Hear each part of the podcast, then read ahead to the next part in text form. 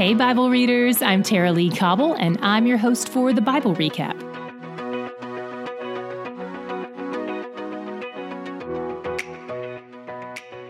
Think back to yesterday. The people of Israel have just made a golden calf while Moses was meeting with God. Then Moses destroyed it and gave the people an ultimatum.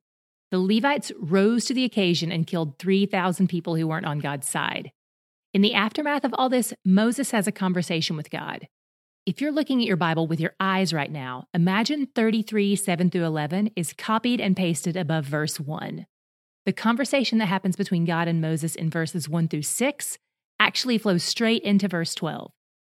Verses 7 through 11 are just a little detour segment the author inserted to show the depth of the personal relationship between God and Moses. Hopefully, that's not too confusing.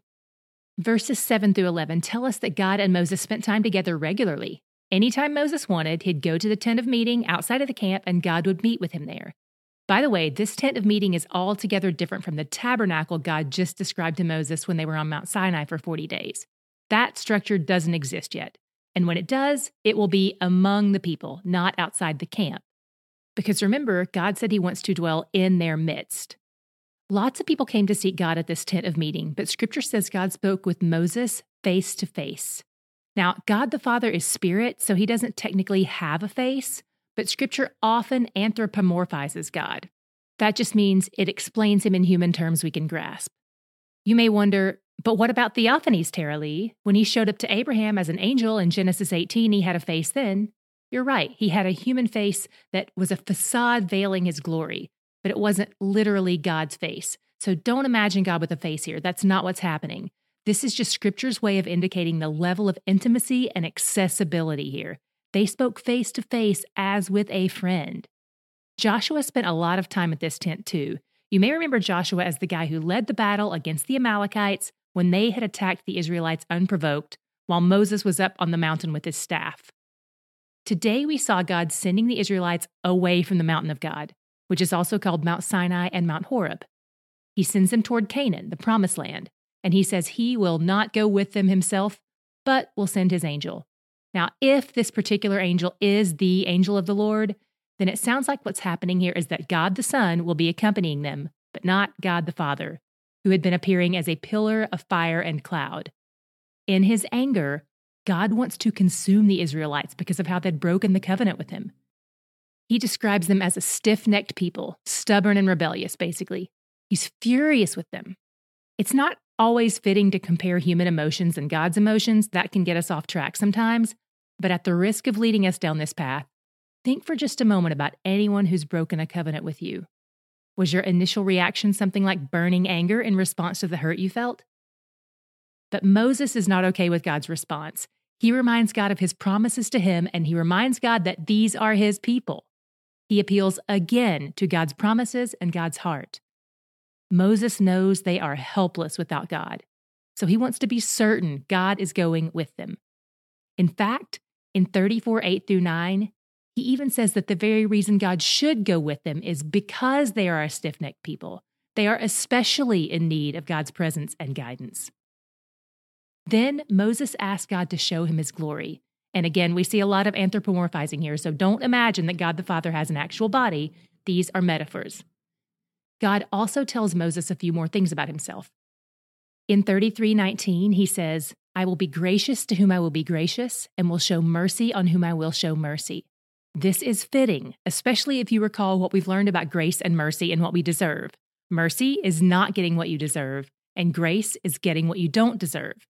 God doesn't owe mercy to anyone. That's why it's called mercy. And he doesn't owe grace to anyone. That's why it's called grace. So he doles those out to whoever he wants, whenever he wants. And right now, he's choosing to dole out mercy aplenty to a bunch of people who just broke their covenant with him. Moses intercedes, and God relents. Then God tells Moses they're going to remake the tablets Moses broke when he was angry. God cut them the first time, but this time Moses had to. I guess it's a bit of a you break it, you make it policy here. There's a little bit of a discrepancy about who had to write on the tablets this time around, since the passage just says he. But when Moses is retelling this story in Deuteronomy 10 1 through 4, he says God was the he who wrote on them, which was nice of God. He can probably chisel significantly faster than Moses.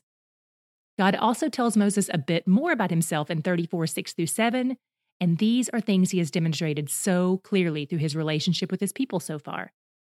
He's merciful, gracious, slow to anger, abounding in steadfast love and faithfulness, keeping steadfast love for thousands, forgiving iniquity and transgression and sin. So many things that sound amazing. All the good here precedes the harsh. He says he will by no means clear the guilty.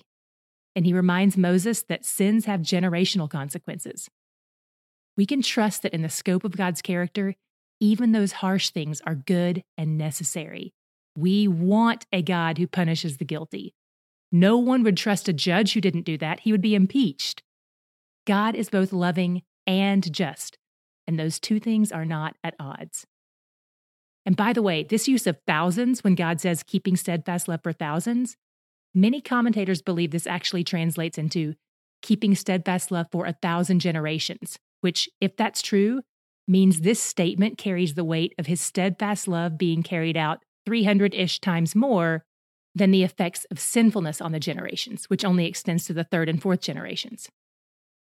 God then gives Moses a refresher course on everything. Then Moses takes tablets 2.0 down to the people, and when he gets there, his face is so radiant from being in the presence of God that he has to put a veil over it because the people were afraid to look at him.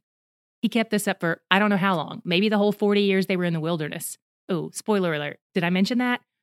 They're out here in the wilderness for 40 years but they're not lost in the wilderness. They're not even wandering in the wilderness. They're following God's lead, step by step, place to place, cloud to fire. We eventually find out why he takes his time with this process, so hang in there. I don't want to give it all away. We ended today with Moses filling the people in on everything God had said during Sinai meetings number one and two, because he was a little preoccupied after meeting number one, destroying idols and drinking gold dust and whatnot. Then, once again, the people say they're bought in. So God sets out an optional, not required, donation for the tabernacle. And according to the passage, everyone whose heart stirred him donated. And it just makes me ask how do hearts get stirred? Who does that? I have some ideas. Speaking of which, what was your God shot? Mine was short and simple. In 33:16 Moses says, "Is it not in your going with us so that we are distinct, I and your people, from every other people on the face of the earth?" I love that. God is what gives us our identity. He is what's noteworthy about us. Through his children, he makes himself and his goodness known throughout the earth. He shines light in the dark. He gives hope to the lost. He shows kindness to the harsh. He brings patience to the frantic. He is our identity. He is what's noteworthy about us, and He's where the joy is. We start new studies in D-Group every six weeks.